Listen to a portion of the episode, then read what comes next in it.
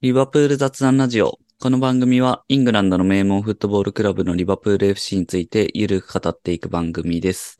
LSC ラボの拓也です。今回はプレミアリーグ第17節のアストンビラ戦を振り返っていきます。一緒にお送りするのは伊達さんです。よろしくお願いします。よろしくお願いします。ワールドカップ明けでリーグ戦久々の試合でしたね。アストンビラ戦。そうですね。はい。かなり久しぶりっていう感覚でしたね。だいぶ久々でしたね。なんか、スポ TV、久々にログインしましたもん。いや、同じですね。最初なんか忘れてて、ダゾーン開いちゃ って、あれない、ないなと思って。あ、そういえばダゾーンじゃなかった。全然まだそ愛れ着くがならいいで、すね。それくらい久々でしたね。っていう試合でしたけど、カラバオカップの4回戦は少し前にありそうまでしたすね。ね。僕まだハイライトすら見てないですけど、ちょっと残念でしたね。はいはい。シティ戦。これは、結構打ち合いっていうか、うん。普通に面白そうな。そうですね。いや3-2で負けですけど。うん。まあちょっと惜しい、惜しいなって感じはありましたけどね。うん、なんかヌニエスが結構チャンスあったみたいなのは見ましたけども。そうですね。うん。まあでも、正直、あんまりその悔しさみたいなのはな く、って感じでしたね。終わった時。実は結構シティに負けるの久々っていう感じですよね。ですね。負けは結構久々じゃないですかね。うん。なんだかんだ引き分けてたり、最近はまあうんむしろ連勝してましたからね。そうですね。 FA カップうん、コミュニティシールド、リーグ戦。なのでまあ、久々に負けですけど、まあこれはでもなんか、うん。まあまあって感じかな。試合数が減るのをポジティブに。そうっすね。ケラハーのなんか出場機会が減っちゃうのがちょっとああー、残な念るほど。ぐらいな感じかまあ。なう。ん。去年取ったし、カラバオは。はい。えーで、リーグ戦、アストンビラ戦。スタメンは、オクスレード・チェンバレン使ってきたなって感じですかね。うん、そうですね。そこがまあ意外というか、ディアスが戻ってこなくて残念。あのそうですよね。まあ、いないんですよね、そこ。そうなんですよね。あとは、センターバック、マティプ。うん。まあ、後ろの方がこう盤石な感じはありますね。そうですね。まあメンバー的にはそうですよね。後ろもロバートソン、ファンダイク、マティプ、アーノルド。で、中盤もこの試合はファビーニョ、チアゴ、ヘンダーソンだから、うん。名前で言うといいメンバー揃ってるそなうっでてす感ね。じですよベね。スとかもですね。ですね。っていうスタメンでしたが、あとあれか、アストンビラは監督がエメリーああ、うんになってましたね、いつの間にか。そうですね。ジェラードがやっぱり解任されてしまいまして、うん。まあ、出だしがかなり悪かったので、アストンビラは、まあ、しょうがないにしても、まあ、よくエメリを引っ張ってきたなっていううんうん。感じですよね。なんか、あのー、実況の中でも言われてましたけど、結構強引にというか、うん。サプライズでそんな感しじだったんたですよね。エメリは、ビジャレアルとすごくいい関係だったんで、うんうん、で、去年ですよね、CL ベスト4まで残って。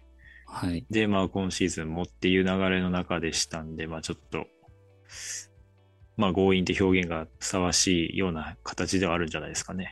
うん。去年もやってますもんね、ビジュアルアルで。うん、そうですね。メリーリバプール対戦しましたね。なんかすごい、あの、苦手意識がある気がするけど、全然負けてないんですね、アーセナル戦、アーセナルの時も含めて。 そうですね。プレミアに限れば。うん。あの、EL の決勝で負けたからなんか苦手意識があるのかな。そうですね。そうです ね。 そういうのっていつまでも消えないですね。うん。で、試合は、もう結構なんか開始早々から、あれでしたね。ヌネスの、あの、あれはなんかスルーしたのか、みたいなうん。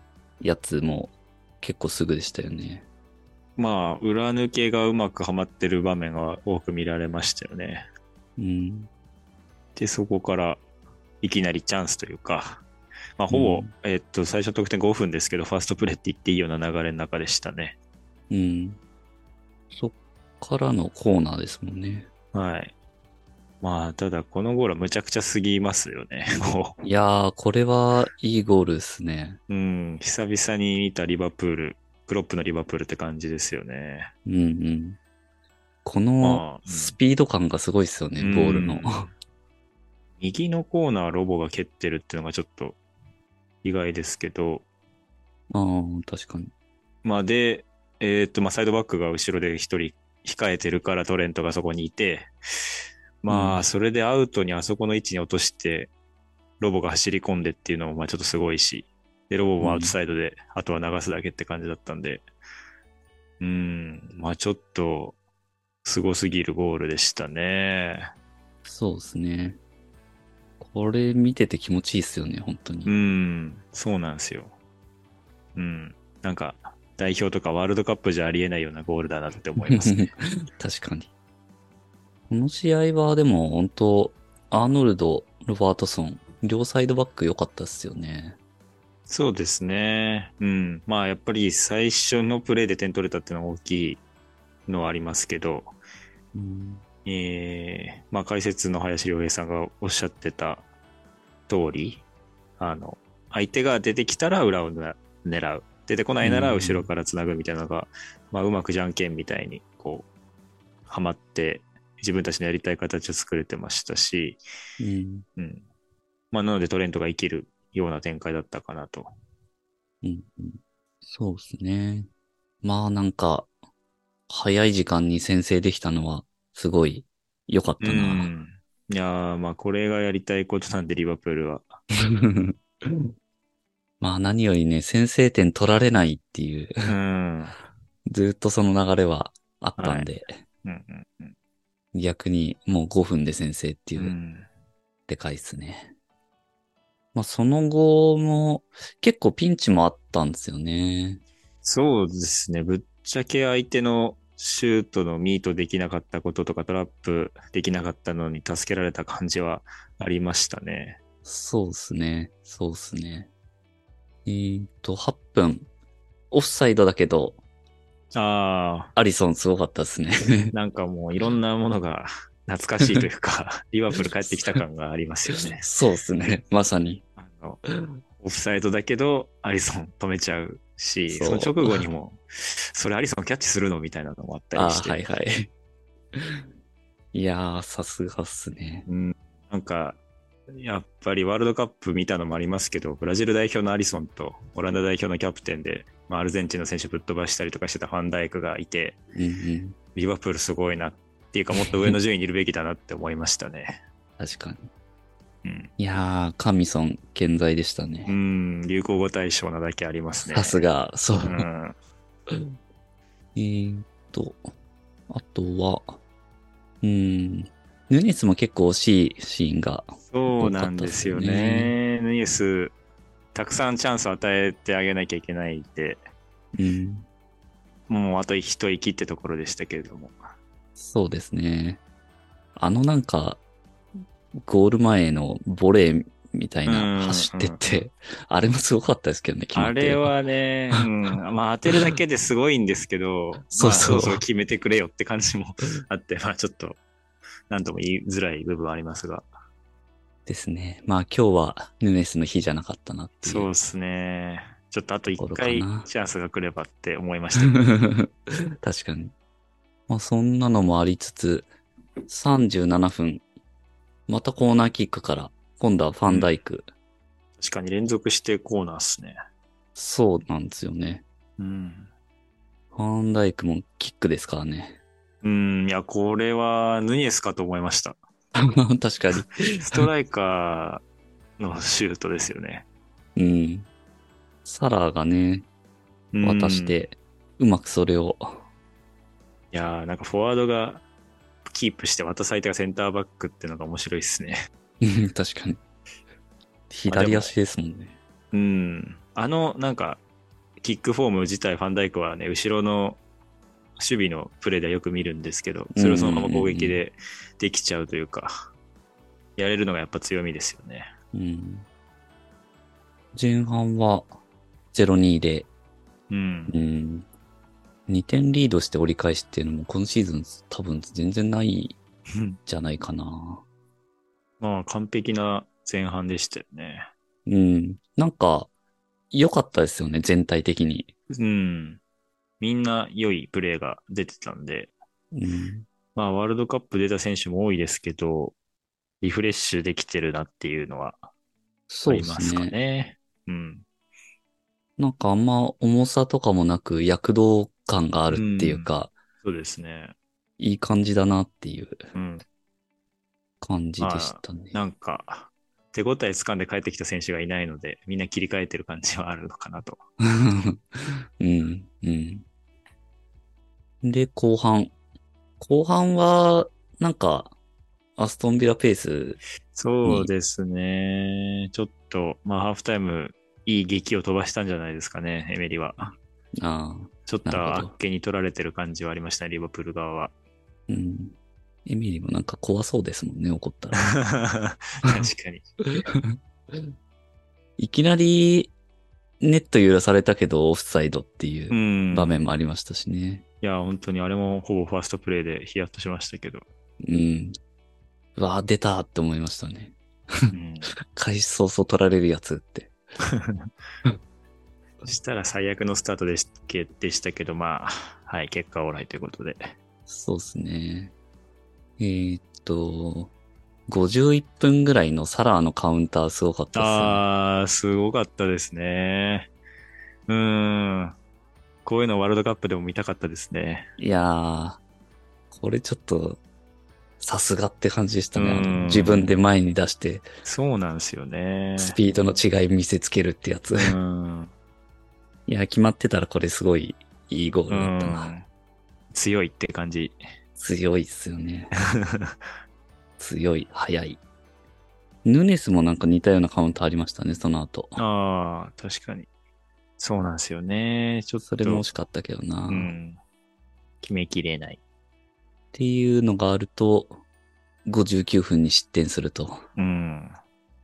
まあ、あんだけ揺さぶられたらしょうがないっちゃしょうがないんですけど、うん、揺さぶられる前にちょっとボール奪回をできればよかったですけどね。うん、うん。ですね。うん。まあ、あれ自体はしょうがないというか、ワトキンズにはずっと形作られてたんで、うん。まあ、やっぱり形を作らせる回数を制限するようにしたいですね。うん。なんかマークのところも、あの、うん。解説で言われてましたよね。そうですね。まあだから、左右に揺さぶられるとそこが曖昧になっちゃうんで、うん。どうしてもって部分ありますよね。うん。まあ、ここで失点して、残りまあ30分って感じっすうよね。ん、おやおやって感じでしたね。いやー、1点差だとやっぱちょっとすごい不安感が、うん。いやー、なんか、まあ、流れも考えて、流れも含めそうなんでて、すよね。サッカーって面白いみたいな展開になっちゃいましたね。いやー、そう。うんプレミアリーグらしで、その後、交代カードもリバプール切い。切って、うんえーっと、ケイタとエリオットが入ってきたんですよね。これめっちゃ心配でしたね。いやー、そうですね。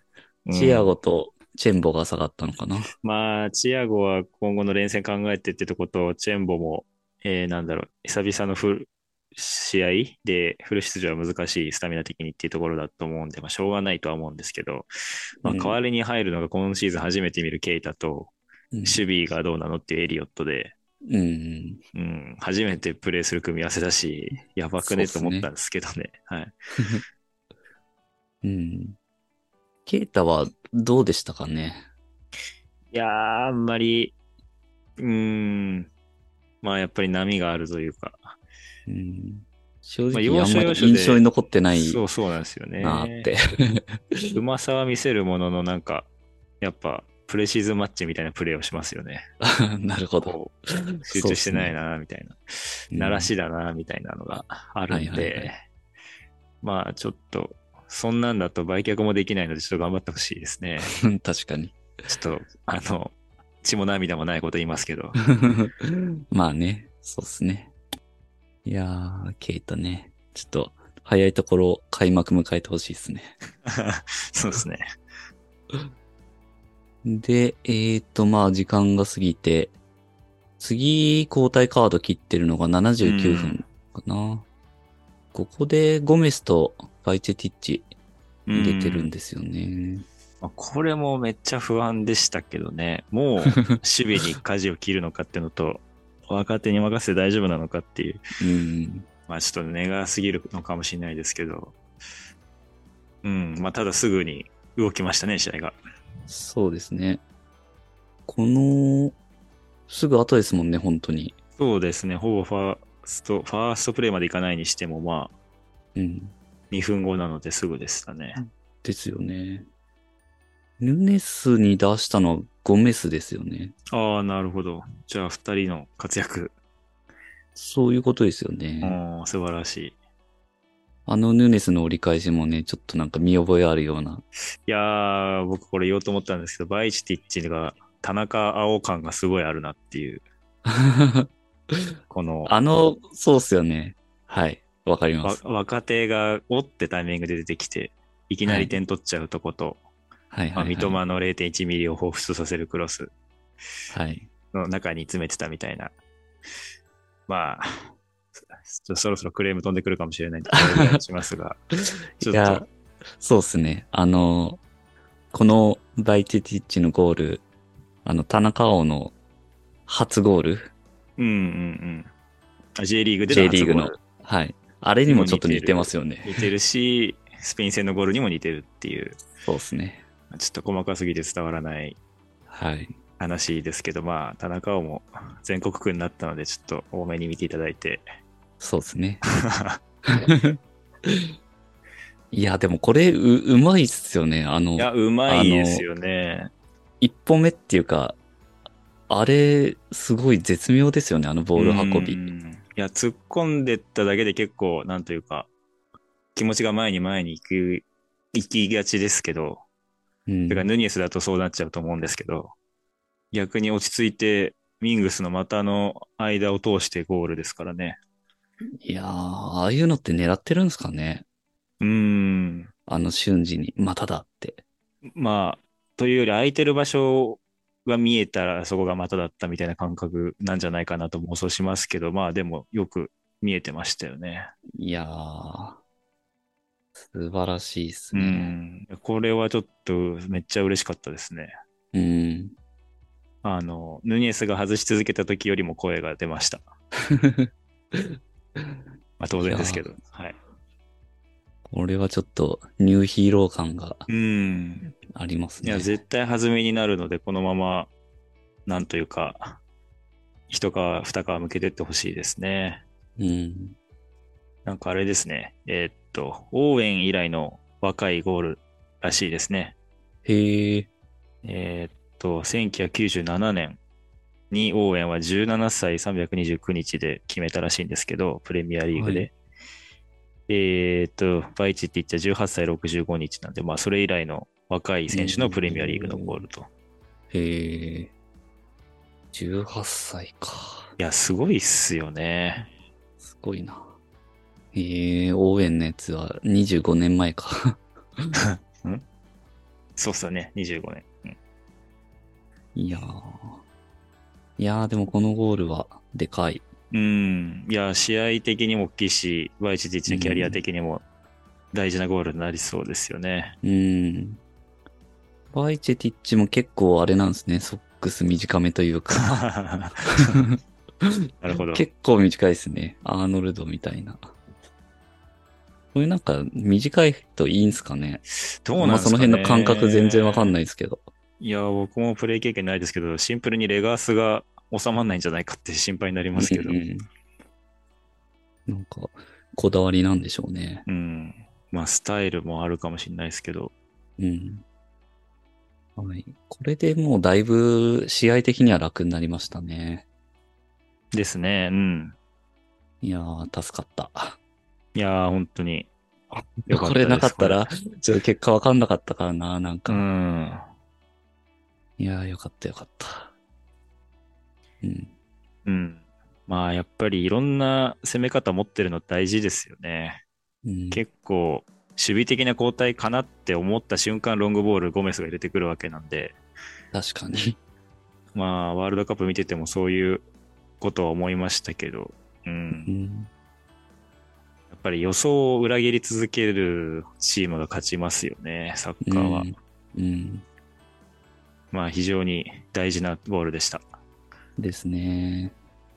これで最後、えっ、と、弁道具も出てきましたもんね。いや、まあ、ベンドークもすごかったですね。うん。まあ、最近結構話題になってますけど、まあ、顔つきからしてそうですけども、全く自分は通用する前提でピッチに入ってきて、ボールの持ち方も堂々として るし、顔つき確かにいいっす よね。いいかついっすよね、ベンドークは。うんや17って歳やるぞ感が。 そうそうそう。 17歳ってすごいな。うん。いやー、でもその辺も楽しみですね、今後。ですね。うん。まあ、どうしてもちょっとワールドカップ直後なんで話がそっち方面に引きずられますけど、どうやって若い選手が対戦するかみたいなところはうん。考えさせられるっていうか、伸びていってほしいですよね。そうですね。結構ね、フィールドプレイヤーだと、こうやって出場機会はまあ、まあ試合、合展開によって得られやすいけど、さっきもちょっと最初の方で触れたけど、キーパーってその点難しいですよね、やっぱ。そうですね。まあだから、ケラハーはよくやってる方だと思いますね。いやー、すごいっすよね、ほんと。この間のダービー戦、えっと、カラバオカップの、はい。もう、もう割と久々だったと思いますけど、まあ PK 戦でだいぶストップしてうんうんうん、ヒーローになったわけなので、そうですよね。シティ戦も結構止めてましたからね。なるほど。やっぱすごい、出れば、ちょっと出場機会がなくなっちゃうのもったいないなっていう、そういう、なんかう、ん。気持ちになりますね。そうですね。まあ、FA カップを大事に。そうですしね。ましょうそうですね。あとは、最後、試合の最後に、ジェラードのチャントが 歌われてましたね。あれはリバプールファンが歌ってるですよね。いやどうー、なんだそうじゃないですか、さすがに。あのそうっすよね展開で、ビラファン歌わないっすよね、負けてて。うん。いや、まあ、そう、なんかからかうやつを歌う、まあ、筋合いもないと思うんですけど、そうっすよね。だってこの間まで監督やってて、まあそうそどうう思ってるのかわかんないけど、ビラファンが、ジェラードに対して。うん。まあ、だから、あんたらクビにしたけど、すごい選手だったんだよって言いたかったのかもしれないですね、コップがう。んそうですね。なんとなくそんな気はうんしますし、あの、いつものあの、ケセラセラの方じゃない、もう一個の方のやつも歌われてたんで、うん。まああそこまで歌うのはリバプールファンだろうまなあ、って。確かに。うん。まあ、お祭りだったんでしょうね。そうですね。なんか、昔のちゃんと歌いたい欲ってあると思うんですけど、はいはい。何にかこつけて歌うかってところで、まあ、うん。ジェラードとつながりがあったアストンビラ戦でっていう、そうですね。やんちゃ心というか遊び心だったかもしれないですね。うん。今後続いていくかもしれないですね。アストンビラに勝ってると。 そうです。ちなみにジェラードがキャリアで一番決めてる相手もアストンビラなので、なるほど。まあそこまで意識してないと思いますが、まあ面白いですね。そうですね。まあそういうの面白いですね。確かうに。ん。いやーこれで、まあ1点取られたけど、3点取って勝ったんで、はい。まあ全体的には良い試合じゃないですかね。久い々のリーグ戦。。うん良いです。あのう、んほぼ忘れてましたけど、これでリーグ戦は3連勝なので、ああ、そうで上す向いね。てますね。うんうん。確かに。はい。じゃあ、まあ、オブザマッチを。うますか。ん難しいっすね。どうしようかな。うーん、難しいな。難しいですね。マン・オブ・ザ・マッチか。まあでも、話したいっていう意味ではヘンダーソンにしておきます。おー。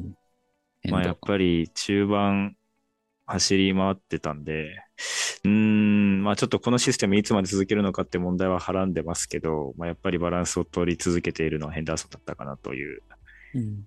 イメージで、はい。あと、まあ、ワールドカップ頑張って、まあ、結構ヘンダーソン出番あったなって印象で思ったより、で、ゴールも決めて帰ってきて、まあ、残念な結果でしたけど、まあ、でも引き続き、なんというか、代表でもチーム引っ張ってたし、リバプールでも、まあ、その役割を担って、安定して担い続けてくれているのが嬉しかったので、ヘンダーソンにします。うん、うん。そうですね。僕はじゃあ、ロバートソンですかね。まあなんか全体的に結構この試合、すごい頑張ってるのが伝わってきたし、えーっと、試合開始早々のいきなりのあの、ヌネスに出したやつ、ヌネスがスルーしたやつ、あれもすごいいいパスでしたよね。そうですね。で、まあ、5分の先制点もアシストしてるし、うん。で、これであれなんですよね、プレミアうのんディフェンダーの最多アシスト記録を更新という、そういう記録も作っていて、いやー素晴らしいですね。結構今シーズンのロバートソンなんかそんなにいいシーンが覚えてないというか、うん。あの、アシストとかも、なんですけど、まあ、このやつはやっぱよ良かったですよね。うん。なんかすごいいいロバートソンが帰ってきたなっていう感じがあって。そうですね。今日、左サイドも良かったですね。まあ、チェンボの動きも良かったからこそ、えーロボが生きたっていう部分もあるかとは思うんですけど、うん。うん。まあ、左にはロボがいて、右にはトレントがいてっていうのが攻撃面で、いい意味で影響してたかなと思いますね。うん。ですね。はい。他になんか、触れておきたい選手、いますかああ。えっと、運ぶマティプっていうのが あアってク、マティプ。はいはなんい。かアフリカ系の名前みたいなあの呼ばれ方をしてましたけど、あの、それの後に後半だったかな、なんかすごい距離ドリブルしてて あ、りましたね、ありましたね。でもなんか実況のタイミング的にはそれを称賛するタイミングでもないけど、淡々と一人 持ち運んでて、僕も思わずこれ誰だって思っちゃいましたはいね。はいはい。そうですね。なんか、やたらででかいみみたたいいな。なや。たらでかい人がやたら前行くみたいな。やっぱそうマティップも安定してたんで、ちょっと良かったですね。怪我から帰ってきて。そうですね。で、続けてほしいな、マティうプ。んあれ、本当にすごいこと、すごいプレーだったと思いますね。うん。あれ、すごいっすよね。迫力が。うん。あの手足の長さで。いやー、また見せてほしいな。 そうっすね。去年も1月2月あたり結構ああいう持ち上がるシーン、目立ってたのうんがその時期じゃそうなかでっすたかな。ね。確かに。ちょっとまたその辺見せてほしいな。はい。まあ、あとは、サラーもね、普通に先制点うん。決めてて、これもまあ、良かったっすよね、なんか。そうっすね。普通に考えたらワンアシスト、ワンゴールのサラが、 ワンオブザマッチでふさわしいと思い確かまにす。確かに。かに。はい。そうっすね。なんかもう、普通になってるというか、それくらい は。そうです ね。ですね。まあ次はヌネス、決めそてくうでれすてね。はかな、次の試合が、えーっと、レスターか。い。うん。うん、今度はアンフィールド。そうですね。その後はブレントフォード。ここも結構すぐなんですね。うん。まあ、ワールドカップ後も過密日程は続くという感じですよね。そうですね。あとはあれか。なんか試合後に、えっ、と、学ポはいはいはい。獲得。これってもう決まりなんですか、いやー、まあ、ペース米側が合意したって発表しているので、まあ、ほぼほぼですけど、まあ、あとリバプール側のメディカルチェックとかうんうん。なんじゃないですかね。まあ、ほぼほぼってことですかね。そうですね、もうイングランドには飛んでるっていうのが、ベース米側のツイートで言ってたんで、うんうんやはりメディカル次第じゃないかと思います。うん。これは、どう、どうですかいやー、なんというか、水面下で進めてた獲得ってのは嬉しいんですけど、まあ、フォワードなのかっていうのはちょっと疑問ですよ ね。うん。うん。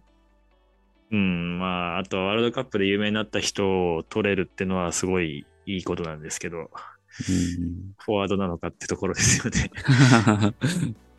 そうですね。まあ、だから怪我人が多いからってところだと思うんですけどね。なんうかん、そういう、そういう急場しのぎで取れるような選手なのかっていううん。疑問もありつつ、ディアスが結局またうーん、長いんですよそうね。シーズンアウトってことなんですかね。うん。まあ、そういうのもあるんですかね。うーん。うーん。まあ、だからちょっと戦力が、ちょっとまばらすぎる印象はありますね。うん。やっぱりまあ、ケイタとかチェンボはかなり微妙な立ち位置になっているし、あと契約延長してないフィルミーノがどうなるのか、うんで勝手にフィルミーノ出していいのか、うん。なんかフォワードばっかりやっぱり増えている中で、取ってきたアルトゥールは怪我してるし、うん。うん、ちょっと、ね、今日勝ちましたけど、ベンチの層がとんでもなく薄いということは、まあ、自明なので、えー今後も厳しい戦いが続きそうな予感は拭えないですね。そうですね。うん、そうですね。まあね、そんな中で、バイチティッチみたいなうん、若い選手が、なんか出てきてくれるのは大きいですね。そういう意味でも。そうですね。木靴屋さんが言ってましたけど、あのベリンガムもエンツフェルナンデスもいらんねんって、 あ愛知あ、一がおるねんっていう感じになればいいんです けど、なるほど。そうですね。そんな展開を 期待したいですね。はい。じゃあ、そんなとこですかね。はい。はい。また年末年始も試合続いてきますから、そうですね。引き続き注目ですね。はい。まあでも、久々のリーグ戦でしたけど、やっぱリバプールの試合楽しいなっていう、うん。そういう感じでしたね。そうですね。うん。まあ、さっきのアリソンじゃないですけど、帰ってきたなっていう感じが。うん。ですねうん。はい。また、あの日々が続いていくのかって感じですうんそうね。なんか全然ワールドカップよりえぐい時間なので、寝不足は続きますね。 確かに。確かに。はい。これもう5月までバーっていく感じですね。 だいぶ長いな。はい。はい。じゃあまあ、応援していきましょう。引き続き。はい。ということで、えー、感想などあれば、ハッシュタグリバプール雑談ラジオをつけてツイートしてもらえると嬉しいです。この番組は、リバプールを日本一応援するのが楽しい欧州サッカークラブにというミッションで運営している LAC ラボがお送りしました。それではまた次回。